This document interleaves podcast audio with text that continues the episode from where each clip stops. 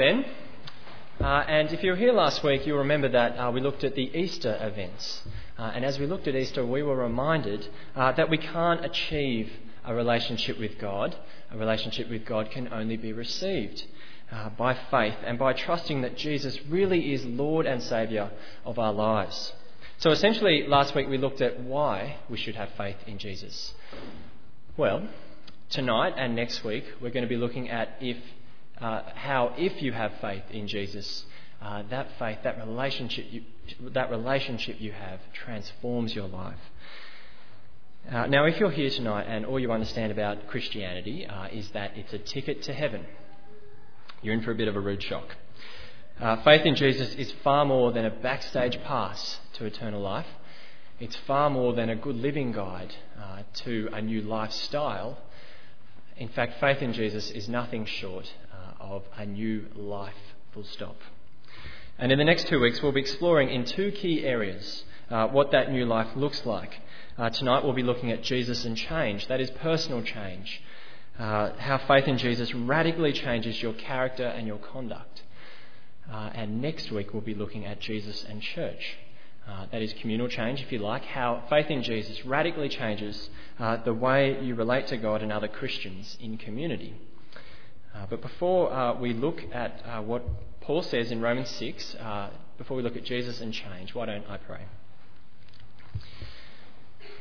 Father in heaven, uh, please guard my mouth and our ears, that I might speak only what you would have me speak, and that we would hear only what you would have us hear, that we may be changed for your glory. Amen. Thanks, Ian.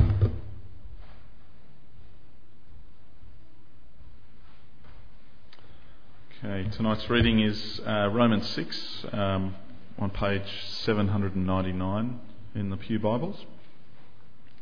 So, Romans 6, starting at verse 1. What shall we say then? Shall we go on sinning so that grace may increase? By no means. We died to sin. How can we live in it any longer? Well, don't you know that all of us who were baptized into Christ Jesus were baptized into his death? We were therefore buried with him through baptism into death, in order that, just as Christ was raised from the dead through the glory of the Father, we too may live a new life. If we have been united with him like this in his death, we will certainly be united uh, with him in his resurrection. For we know that our old self was crucified with him, so that the body of sin might be done away with, that we should no longer be slaves to sin, because anyone who has died has been freed from sin. Now, if we died with Christ, we believe that we will also live with him, for we know that since Christ was raised from the dead, he cannot die again. Death no longer has mastery over him. The death he died, he died to sin once for all. But the life he lives, he lives to God. In the same way, count yourselves dead to sin, but alive to God in Christ Jesus. Therefore, do not let sin reign in your mortal body so that you obey its evil desires.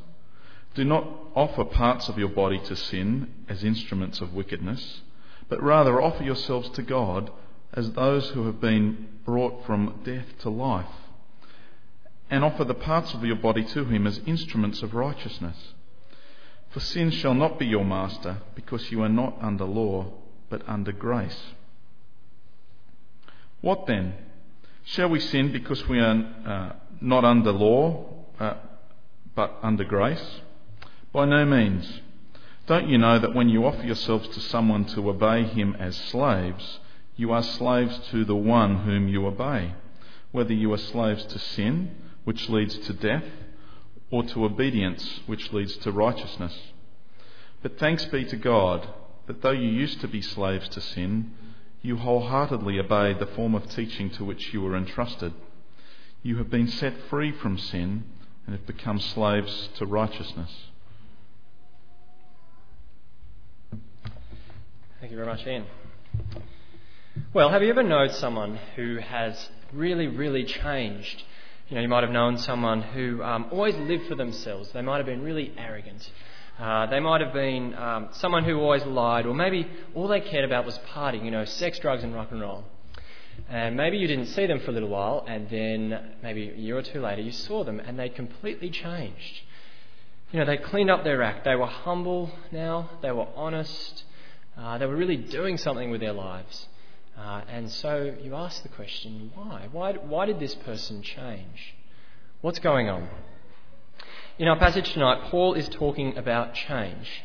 He's talking about character change, um, about change from a person who used to obey, uh, rather used to disobey God, to a person who now obeys God. And the way he says change happens uh, is something very unexpected. He says, if you're a Christian, change happens, listen carefully, because you're no longer you. If you have a relationship with Jesus by faith, Paul says you're a new person. You're a new person in Jesus, he says. You have a new life in Jesus. And therefore, Paul says you need to change. You need to live out who you are, your new life in Jesus. Now, to unpack what Paul means, we're going to look at our passage tonight under two headings. First, know who you are in Jesus, and second, live out who you are in Jesus. So, know who you are in Jesus, second, live out who you are in Jesus. Now, when you come to understand grace, particularly for the first time, there's a question that comes up. When you when you understand that there's nothing you can do uh, that will earn your way into heaven, you can't earn your way into heaven. Only Jesus is good enough for God. Uh, and that it's by grace, by faith in Jesus, that you're brought into a relationship with God. When you understand God's grace, a question arises. And it's the question that Paul anticipates here in verse 6, because basically he's just explained in chapters 1 to 5 of the, of the letter to the Romans what grace really is all about. And then he says, well, question you understand grace. Shall we go on sinning so that grace may increase? He says the same sort of thing in verse 15 Shall we sin because we are not under law, but under grace? So he's basically saying if you understand that you can't earn your way into a relationship with God, what's the point? What's the point of living a good life? Why not just eat, drink, and be merry? So Paul says, Shall we go on sinning so that grace may increase? He says, uh, By no means, which is his way of saying, Are you crazy? And here's his argument in chapter 6 if you have faith in Jesus, if you have a relationship with him, you're a completely new person. And to explain, Paul gives us two descriptions of what that means. He says uh, in verses 2 to 5, in Jesus, you're a new person because you've gone from a person who was dead to a person who is now alive. And therefore, uh, verses 2 and 6, uh, sorry, 6 and 7, and verses 16 to 18, since you're a new person in Jesus, you've gone from a person who was a slave to sin to a person who is now free to serve God. Okay, so in verse 2, Paul says, You died to sin. And then he goes on to say in verse 3, Or don't you know that all of us who were baptized into Christ Jesus were baptized into his death? Now, Paul here obviously is speaking about Christians. He says he's speaking about people who were baptized, and the word he uses uh, refers to water baptism. Now, if you're a Christian who hasn't been baptized, don't worry, this doesn't exclude you. Uh, what Paul is really talking about is, are people who have been genuinely converted, people who have accepted uh, by faith a relationship with Jesus, people who have repented of their sins, uh, and people who have received the Holy Spirit. Uh, and Paul just assumes that if all those things have happened, if you're genuinely converted, you would have been baptized. Uh, baptism is like, you know, the wedding ring in a marriage. It doesn't actually bring you into a relationship with God. Uh, that, that, is baptism, but it's the visible sign uh, of that relationship. So Paul says if you're baptized, if you're genuinely converted, uh, you're united with Jesus. now, Paul is saying something incredibly, incredibly profound here the word he uses for union uh, is a horticultural word. It means to be grafted on. It means to be grafted on uh, to the root uh, into a tree, or by the root into a tree. And so Paul is saying, before you became a Christian, you were like a dead branch, worthless, lifeless. But then God, the great gardener, came along and He grafted you on to the only source of life in the cosmos. That is the great tree that is Jesus. And what this means is that Jesus' past is now your past. You see, 2,000 years ago, it wasn't just Jesus who was crucified on the cross. You were there. You were there with him. Your old self was crucified with him. And not only is his past your past, but his present is your present. Look at verse 4. Paul says, Just as Christ was raised, we too may live a new life. God raised Jesus uh, to life and sat him at his right hand. At the right hand of God is you know, the place that's reserved for the conquering generals, for the most trusted minister in all the land. And Jesus deserves to be there. Why? Because he obeyed God completely. He did everything the Father told him to do. And so you see, when you come into uh, a relationship with Jesus, a marriage happens. Imagine uh, someone is, becomes rich. How do they become rich? by the diligence uh, of this and, and the attention to detail, by the hard work uh, of their skill. Uh, and then that person marries someone. And that new person, their spouse, also becomes rich, assuming there's no prenup, of course. And how did that person, that new spouse, become rich? By legal union, by grace. And if you're united with Jesus, when God looks at you, He doesn't see you with all your stains and all your guilt of your sin. He sees His perfect Son, who He dearly loves, and He sees you just as perfect as Jesus. And just as you're united with uh, Jesus past and present, you will also be united with his future. You are united with his future. Paul says in verse 5, if you want to look there, you will certainly be raised with him to eternal life. And so, friends, you see what's going on here? If you're a Christian, you don't just get a pardon, you don't just get a ticket to heaven. You're a brand new person. God has given you a completely new life. And therefore, you've been set free from sin. In verse 6, Paul says, You're not your old self anymore. I don't know if you've met someone who's really changed. Uh, you go up to them, you see the change, and you say, Wow, you're not yourself anymore. You're a new person. Now, Paul here is not speaking about someone who just appears to be a different person. He's talking about someone who really is actually a new person. The person you once were was under the power of sin. It completely controlled you, sinned, that is, and you obeyed its dictates. Now, if you want to have a look with me down at verse 16, this is what Paul is saying. In the first part uh, of the verse, Paul is saying that everyone offers themselves to something. Um, in the ancient world, if you uh, got into a massive debt, you couldn't pay it off. It was a lifelong debt. Uh, what you could do is actually sell, uh, offer yourself rather, um, five years, ten years as a slave to pay off the debt. But the only catch was, of course, uh, that your new master had complete control of your life. And so Paul says in verse 16, You are a slave to the person you offer yourself to. Okay, that's the first part of verse 16. What he says then is, is, pretty, is pretty profound. Paul says that, there, uh, that all people in the world are, either, are in either one of two camps. Only two. He says you're either a slave to sin, which leads to death, or you're a slave to obedience, which leads to righteousness. And that word righteousness just means uh, to live a life that is morally upright and pleasing to God. So you see what Paul is saying here? You know, the Matthias Media, there's only two ways to live. Well, Paul is saying there's two ways, two ways to be a slave. There's no third way. All people, this applies to everyone. One way leads to death, which means separation from God. And the other way leads to righteousness, which, leads living, which means living in a perfect relationship with God. And Paul says everyone at one stage is in the first camp. None of us live in perfect obedience to God. So we're slaves to sin, he says, at one stage at least. But do you realize what's happened if you're a Christian? Do you know what happened to your old self? Verse 6 it was crucified. It was crucified with Jesus. And since your old self has died, the person you now are has been freed, freed from sin. That's why Paul says. That's what Paul says in verse uh, seven, and that's what he says in verse seventeen. You used to be slaves to sin.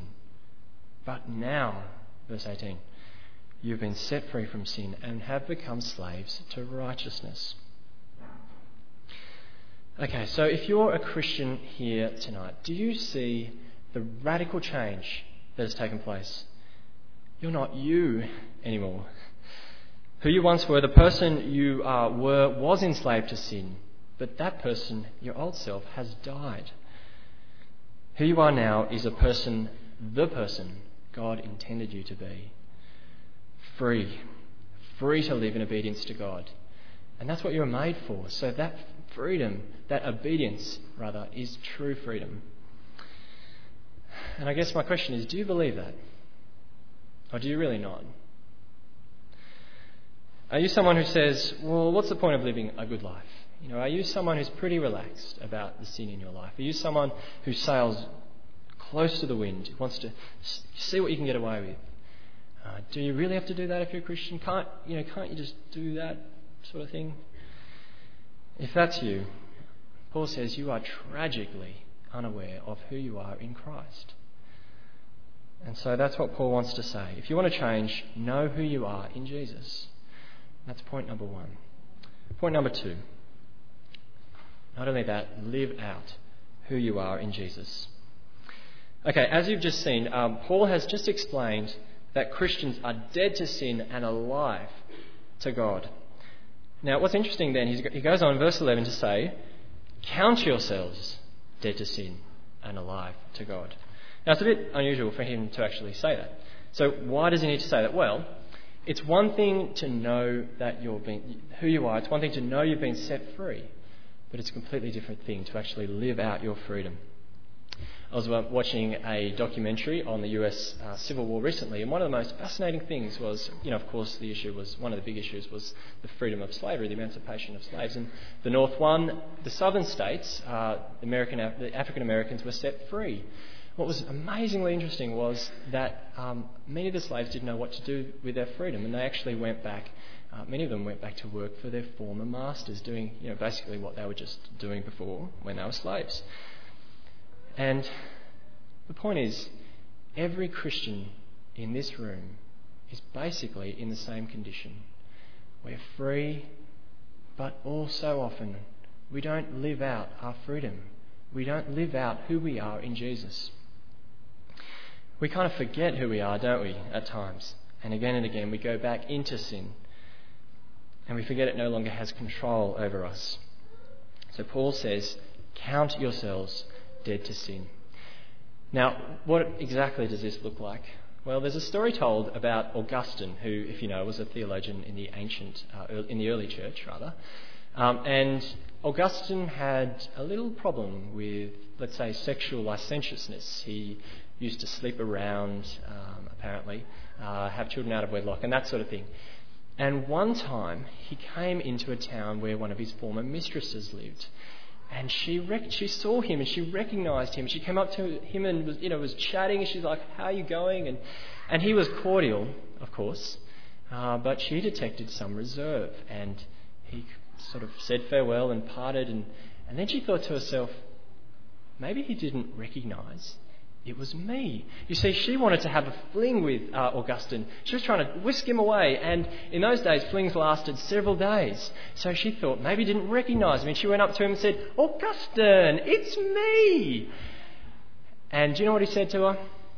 He said, I know, but it's not me. It's not me anymore. Do you see what he's saying? He knows who he is in Christ. He's living out who he is in Christ, and he's no longer the person he used to be. He no longer needs uh, to use women to fill the black hole uh, that, was, that he felt was missing, that thing that was missing in his heart. He's been set free uh, from the old self, his, the way that he used to live. And so that's what we need to do. We need to look at our old, our former masters and say, It's not me to them.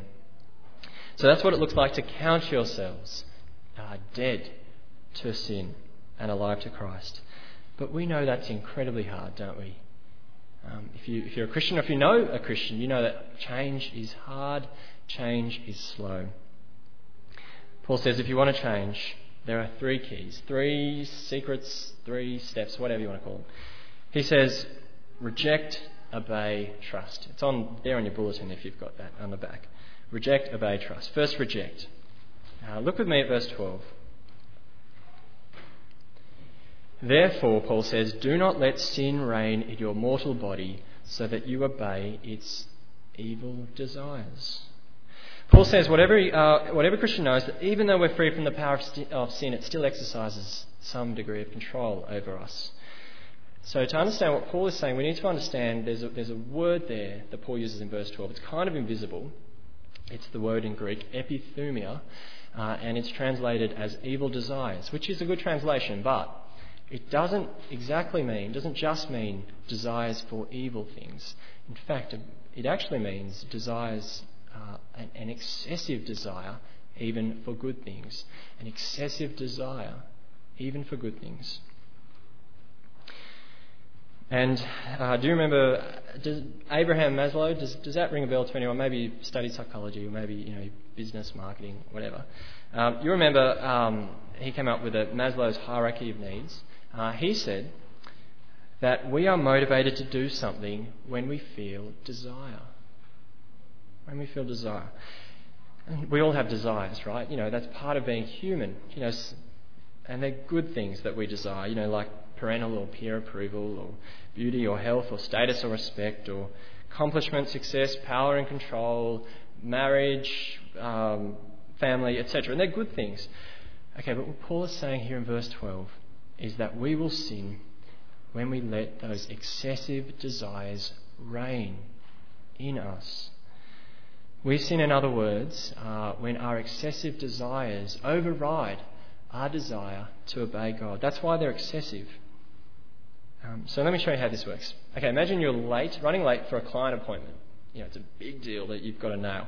Um, and on the way there, because you're running late, you speed, you get cut off, so you're filled with rage, and you get there and you're embarrassed, and so you lie about why you're late, and you kind of think, you know, afterwards, why, why did I just disobey God? Like, you know, um, speeding, breaking the law, uh, lying, um, rage. They're all, you know, God says don't do those things, but you couldn't control yourself. You just couldn't control yourself, could you? Do you know, do you know why?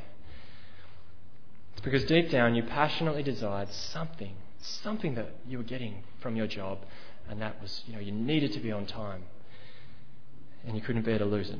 Um, so it might have been a desire for respect through your job, or a desire for money through your job, or a desire for status uh, through your job, all of which were coming under attack if you were late. And so your desires for those good things overrode, it triumphed over, it reigned over your desire to obey God. Okay, let me give you some more examples. Um, are you having trouble forgiving anyone? Are you having trouble forgiving anyone? You know, God commands you to forgive, you know that, but you just can't forgive them. You just can't do it. Do you know why? It's because deep down, what you desired from them that they've now taken away, maybe it was their affection, maybe it was uh, their respect for you, what you desired, you wanted too much. It was an excessive desire, and it's controlled you. It's triumphed over your desire to obey God. Here's another example. Are you having trouble with sexual sin in your life? Maybe it's pornography, maybe it's something else, it's something you know you shouldn't be doing, but you just can't help yourself. You can't control yourself. Why? It's because you have an excessive desire uh, for affection, for sex, whatever it is, and you let it reign in you. Same with gossip. You know, you like to bring others down um, and and bring yourself up in the process by gossiping, and and so you gossip. You know you shouldn't, but you gossip because it's an excessive desire for self assurance. And it's the same thing if you're a workaholic, it's the same thing if you're chronically lie, it's the same thing, and the list goes on. It's our excessive desires that cause us to disobey God when we let them reign in us. So Paul says in verse 12, don't let them reign. Don't let them reign. Reject your former masters. Uh, second, now on to point two, uh, obey your new master. If you reject your old masters, reject, uh, obey your new master. Paul says in verse uh, 13 Do not offer the parts of your body to sin as instruments of wickedness, but rather offer yourselves to God as those who have been brought from death to life. Um, So, what Paul is saying is to use your body not to disobey God, but to obey God. And it's a simple point. If you want to be free from sin, Paul says, obey God. Simple. How do you do that? Well, you know, you study the Bible, you come to church, you hear, you speak to um, what others are saying about uh, what pleases God, and you put it into practice. And in fact, it's actually by obeying God's commands uh, that you take hold, that you actualize, that you realize your freedom.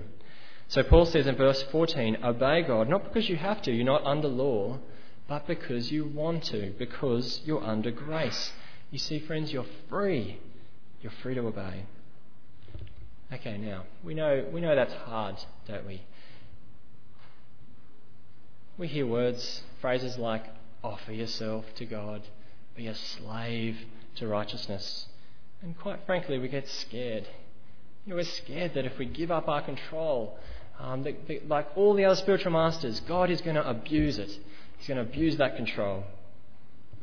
That's finally. Uh, that's why, thirdly and finally, we need to trust our new master. Where do you get the confidence? Where do you get the confidence to trust your new master? Friends, it's in the cross. It's on the cross. Imagine uh, you were homeless. Imagine you were maybe addicted to drugs, and then someone comes along. They pick you up. They take you into their home, and they share everything they have with you. And they say to you, Now I want you to live a good life. I don't want you to be enslaved anymore to your addiction. Uh, I want you to live free. Don't you think if they did all those things for you, they shared their house, they shared their riches with you, that you could trust them? Don't you think they'd only want what's best for you? Friends, Jesus Christ didn't just give up his riches to set us free. He gave up his life.